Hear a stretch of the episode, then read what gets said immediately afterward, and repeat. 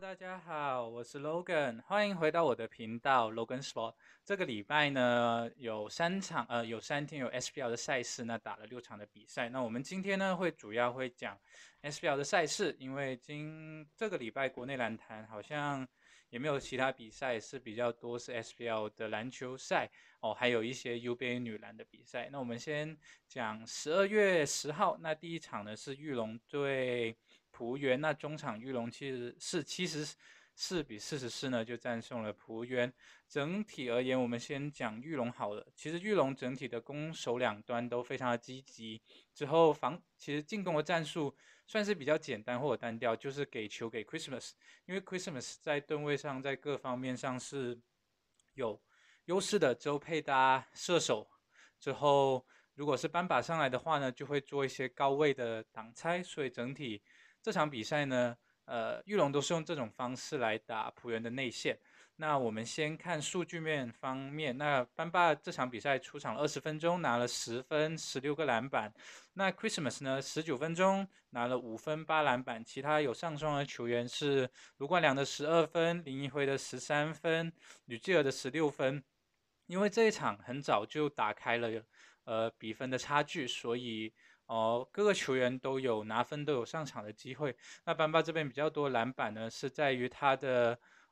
在进攻端的 finish 还是欠缺一点火候，虽然可以争抢到2波篮板，可是 finish 的那一下呢还是欠缺。之后 Christmas 礼拜三的这一场打的其实还挺闷的，打内线有点急躁，之后进攻的手段也比较单调，就是只往油漆区里面挤，所以命中率也不是很高，2分球只有8投2中。之后其他球员的发挥还算中规中矩，就是有提供40%的火力支援，加上也是因为早就打开了，就是已经拉开了优势，所以 Christmas 的上场时间也比较少。那我们讲璞园这边，璞园必须要强调，虽然这次的得分就是分差很大，可是必须说是璞园整体的防守交代是比较清楚的，防守是很积极，有压迫，在卡位防守篮板上面也做得很棒，没有经常被对方拿到进攻的篮板，所以在防守上是及格的。可是在进攻上，因为的确受伤人也挺多的，就这场刚好外援也还没有上场，所以整体进攻上还是没有人可以分担，就是可以得起这个得分的重任，所以导致了大比分的输球。那第二场呢是台啤对九泰，这场比赛呢重点是在于两队的洋将嘛，那 Miller 的作用其实也挺明显的，就是内线的单打就在防守端有一定的防守范围，可以有一定的防守压力，所以整体就是围绕着 Miller 这个点来做打点，就是做强攻点，就加上 Miller 在低位处理球还算是可以接受，就是传导球的还算挺流畅的，所以有一定的传球视野的情况下呢，这个战术其实是挺适合现在台啤的体系。加上我们先看数据面好了，那米勒上场39分钟吧，拿了27分，16个篮板。之后其他上双的球员有黄崇汉的11分，蒋玉安的13分，之后还有朱一中的10分。其实这场比赛从中段呢，其实算是有拉开一点点的优势，可是后面呢就被九泰追上来。那我们讲九泰这边，其实是他的开局实在太急躁了球员，Brand 就是九代外援呢，很想靠身体去打内线，可是打内线呢，因为没有得到很多便宜，加上台啤的4、5号位都可以阻止到，都可以防守到 Brand， 所以一开场的时候呢，其实打的是不太好，可是第二节到下半场有慢慢的做调整之后，其实因为 Brand 算是一个有外线的球员，所以在中远距离呢，他的第一步其实非常的快，在现在看联赛没有几个4、5号位可以防守到他的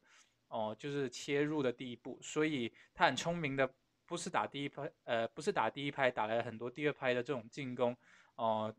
让分差可以慢慢追上来。那整场比赛 Brand 的数据是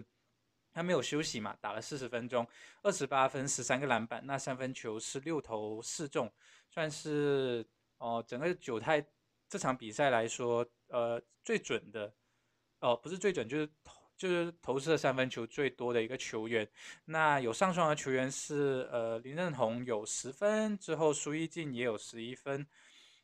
整体比赛上半场其实韭菜的三分是打不开的，下半场呢才慢慢从三分之后靠 Brand 的一些个人单打去拉近了比数，可是也算是因为之前比分实在太大，那后继还是差了一点点，所以导致最后输球。那我们讲一下12月12号就是礼拜六的比赛，那礼拜六的第一场呢也是韭菜对璞园。这场比赛呢璞园的外援呢也第一次登场，所以也还挺多看点的。那韭菜还是跟礼拜三的那一场一样，就三分球的火力还是没有打开，可是对于璞园的一些防守压力呢还是给的很足够，加上一直打一些攻守的转换。之后我们先看数据面方面，那数据当然最好也是 Brand， 那 Brand 整场打36分钟有21分11个篮板，于焕雅也提供了10分，之后于纯安也提供了19分。之后璞园这边因为外援来了之后，阵地战呢就是有发起点，球队防守很积极的同时呢，阵地战有人可以疏导球。可是问题是到了怎么说，就是到了比赛的第四节吧，太多伤害球队的失误了，就是很多在半场就被拦截或者是被单防下来被断球的这种失误，所以导致有慢慢追回来的时候呢，在最后的最后的2分钟左右呢，有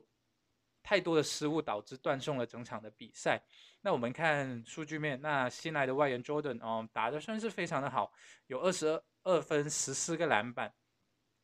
其次有上双的球员是邱伯章有10分，之后林金榜有11分，那伤愈回来的施延中也有6分，之后还有卢俊祥得分，伤愈回来得分虽然也只有6分，可是表现还算可圈可点，只是整体两队的三分命中率实在太低了。整场璞园这边是14投3中，只有20%的命中率，之后韭菜这边更少，26投5中，只有 19.7% 的命中率，所以在比较低命中率的情况下呢，韭菜还是有达到自己的用自己的优势点，赢得了这次的比赛。之后第二场是裕隆对台湾银行，裕隆对台湾银行的重点，裕隆中场是76-71。获胜。那我们先讲裕隆，那裕隆的问题还是在于 Christmas 的状态实在起伏有点太大了，在内线的攻击实在有一点太单调，这场比赛几次被本土的球员有单防下来，加上第四节有一点点小受伤，那我们会后续再跟进一下他的伤势。之后还是班霸同样的 finish 的问题还是太随意了一点，导致 finish 的那一下没有成功的得到分球，所以就对班霸来说是比较可惜的，他的弹跳力延展能力是非常好，可是拿到篮板之后的那下放篮没有那么的细腻，导致经常就是内线的把握度没有很高。那我们再讲数据面，那数据面这场 Christmas 有16分9个篮板，可是这场比赛 Christmas 其实打的是不太好的，他14投只有6中，之后班霸这边虽然也贡献了10分，简浩这边有贡献10分，之后班霸有7分10个篮板，卢冠良这边有19分，林一辉这边只有5分，可是林一辉这场打的时间也比较少一点，所以只能说裕隆在现行的这个状况下，因为周伯成还有吕正如也还没有回来嘛，所以算是打的还不错，只是 Christmas 的这个状态起伏还是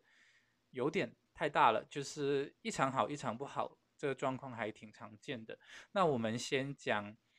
台银，那台银这边算是整体对外援的防守是很不错的，就像我说 Christmas 根本没有占到很多甜头，就卡位交代也非常的清楚，所以对方也没有拿到很多进攻篮板，只是还是最后时刻的处理球太急躁，就是有失误，还有一些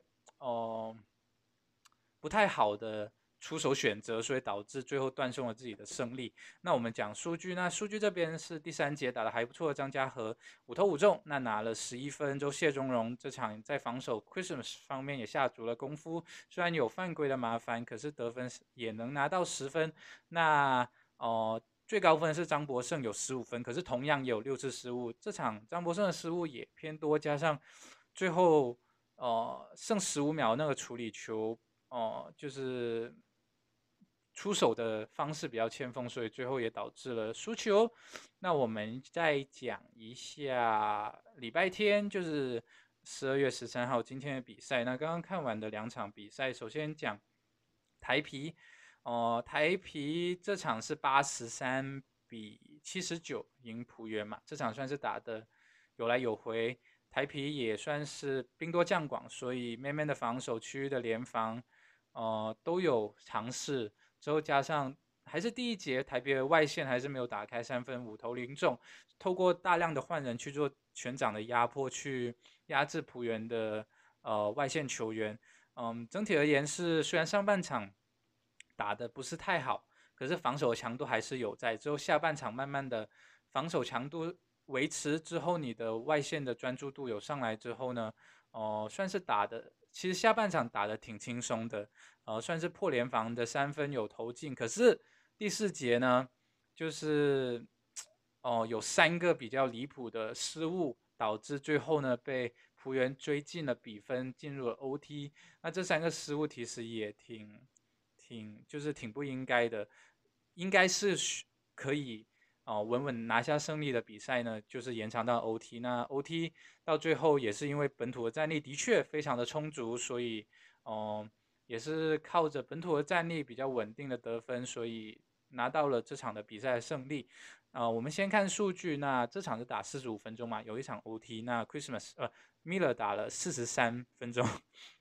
最后30分12个篮板，最后其他上双的球员只有黄崇汉的10分，最后蒋玉安的16分，其他球员都是在个位数的得分。这场比赛算是给台啤一点小小的警讯，因为在半节第3节的时候领先，其实有大概10分的这个分差，可是第4节整体而言可以看得出有一点放松，所以导致璞园可以慢慢的追上来。这里我觉得是需要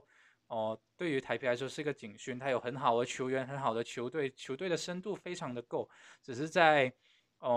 大比分的领先下呢，球员有一点就是有一点失去了一点专注度，那这边是需要再做提醒的。那璞园这边我觉得是打的是非常的好，那一开始呢是不是外援主打，就是用了本土阵容。不停的在轮转球，所以算是一开始的进攻还算挺流畅的，加上防守的压力，算是一贯就是他们一贯的风格，防守的都是很不错，加上本土的投射的稳定度也还 OK， 加上外援 Jordan 呢，他的射程也还挺远的，可以到中距离到3分。那半场算是有一个平手的状态，那下半场一开始是因为外援下场，加上开场呢有一点不在状态，所以被拉开到10分上下。最后是在第4节呢，慢慢本土球员有慢慢发挥，就是卢俊祥跟李家康2个提供了大概，卢俊祥下半场大概拿了26分吧，李家康也有9分这样子的进账，所以2个球员就把。就是还有加上台啤的有一些比较离谱的失误，所以引致呢璞园也可以跟台啤打到 OT， 可是 OT 就是本土球员的稳定度有一点不足，所以没有把握到很好的出手机会，导致输掉了比赛。可是必须说这场比赛你可以看到璞园整体的球员跟风貌是有进步的，就是年轻球员也越来越敢打，我也相信严行书教练也有找到一套他比较喜欢的轮换阵容。可是同样的是，的确璞园这边可以找到还不错的正选阵容的同时，可能第2阵容上来的强度跟不论进攻防守好，都跟正选球员有一定挺大落差，所以导致很容易替补球员上来会切断了球队的节奏，所以这边我相信是还需要做改善跟进步的。可是这场比赛看来已经比上个礼拜璞园还没有外援的时候实在是好太多了，整体的风貌跟进攻的一些轮转球跟阵地战都算是还不错，所以虽然这场比赛输球，可是我觉得是有进步，也是非常的好看。那最后一场是九泰对台银，那我们先说九泰好了。那九泰中场是76-72赢球。首先一开节，我觉得这个礼拜的九泰的三分命中率都是比较低的，开节的手感都没有很好，加上比较太多的个人单打了。那比较能开到场面是在于外援他在中距离用自己的速度去做切入。其实上半场没有太好的战术去面对台银这边的半场的压迫，可是下半场呢，算是有找到一些破联防的，因为下半场台银用了联防这个方式，给了比较多的空位，给到九泰这边有外围的投射，那外围也有慢慢的打开，所以在外线慢慢打开情况下呢，也顺利的收下这场的比赛。那我们看数据，那有六个球员上双吧，五个球员，李汉生有10分，周瑜焕雅有17分，周 Brand 有19分，15个篮板，于春安有12分，之后还有对，大概是这样子的情况。其实可以看到是 Brand 算是真的挺适合九泰这个球队的，虽然就是攻守两端都可以提供很好的协助，加上本土球员李汉生与焕雅的后场组合，算是非常的稳定吧。因为李汉生这场也是有10分，6个助攻，其实可以看到是当台银阻断了空位线跟外援的连接，或者是跟球队连接的时候呢，其实球队整体的内容是没有打那么流畅的。那李汉生有自己的方式去串联自己的球，去串联球队，于焕雅也可以提供适时的火力支援，所以整体而言，这两队后场的搭档是打的非常的棒。那最后说台银这边，虽然台银是以4分差输球，杨将还在隔离，可是可以看到开赛的一开始用了比较紧逼的半场man的战术，加上谢总的状态非常好，中距离抢篮板、抢进攻篮板、中投样样都有。加上上半场台银的防守战术其实实行的非常好，就是用压迫防守不给空位拿球，所以算是一直的逼迫对方失误，在上半场是做的很不错的，加上运用一些高低位的配合去做到得分的这个手段。可是下半场问题还是在于命中率有下滑之后，专注度没有上半场来的高。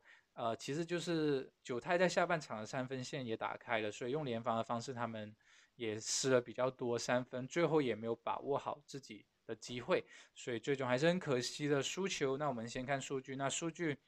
毫无疑问这场比赛打得最好就是谢宗荣嘛，打了27分钟有20分，22分有10个篮板，其他只有2人上双，就是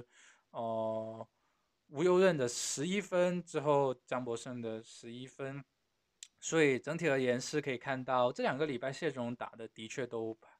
很不错，有2场有 double 的表现，就得分有上双，可以看到谢宗荣的成长的确非常的大，也对于台银来说是一个很好的这个情况。那我相信下2个礼拜吧，等台银的外援隔离出来，我相信会是一个更好的融合，因为可以看到台银的本土的内线战力算是挺好的，所以配搭一个算是锋线或者是空位线的外援呢，对台银来说也是一个不错的选择。那我这个礼拜呢，整体的分析跟分享就在这里，因为这个礼拜 SBL 赛事还挺多的，这6场看起来我觉得比上个礼拜有很大的进步，是在于整体的观赏性变好了，虽然还是有大比分的比赛，可是大比分的比赛场次变少了，就是这个礼拜的比赛呢，都是比较焦灼，可能到第4节最后的1分钟、2分钟才决出胜负，所以我觉得对观众来说是一个还不错的体验，也可以希望，因为霹雳野洲又开了，那我也相信很多的，因为时间是有点重叠的，所以我相信很多的哦，观众可能会选择去看 PD。那在看 PD 的同时，我当然也会关注一下 SBL。那我相信两个联盟有互相的竞争，互相打好球赛给球迷看，我相信是对台湾球迷也好，对整个联盟也是一个很好的哦，不论是宣传或者是热度，或者是重新让大家去喜欢 SBL 的这种方式，我觉得哦，我们都是可以期待的，因为我觉得整体的比赛内容还是挺好看的，就是一个礼拜后，他们整体的球队的磨合跟球员的拼劲，我们也可以从直播现场也可以看得出来。所以下个礼拜呢，也有 PD， 就是开始有 PD 的比赛。那我也会讲 SBL， 也会讲 PD。那也希望大家持续关注我的频道。那我们这个礼拜的节目就到这里，拜拜。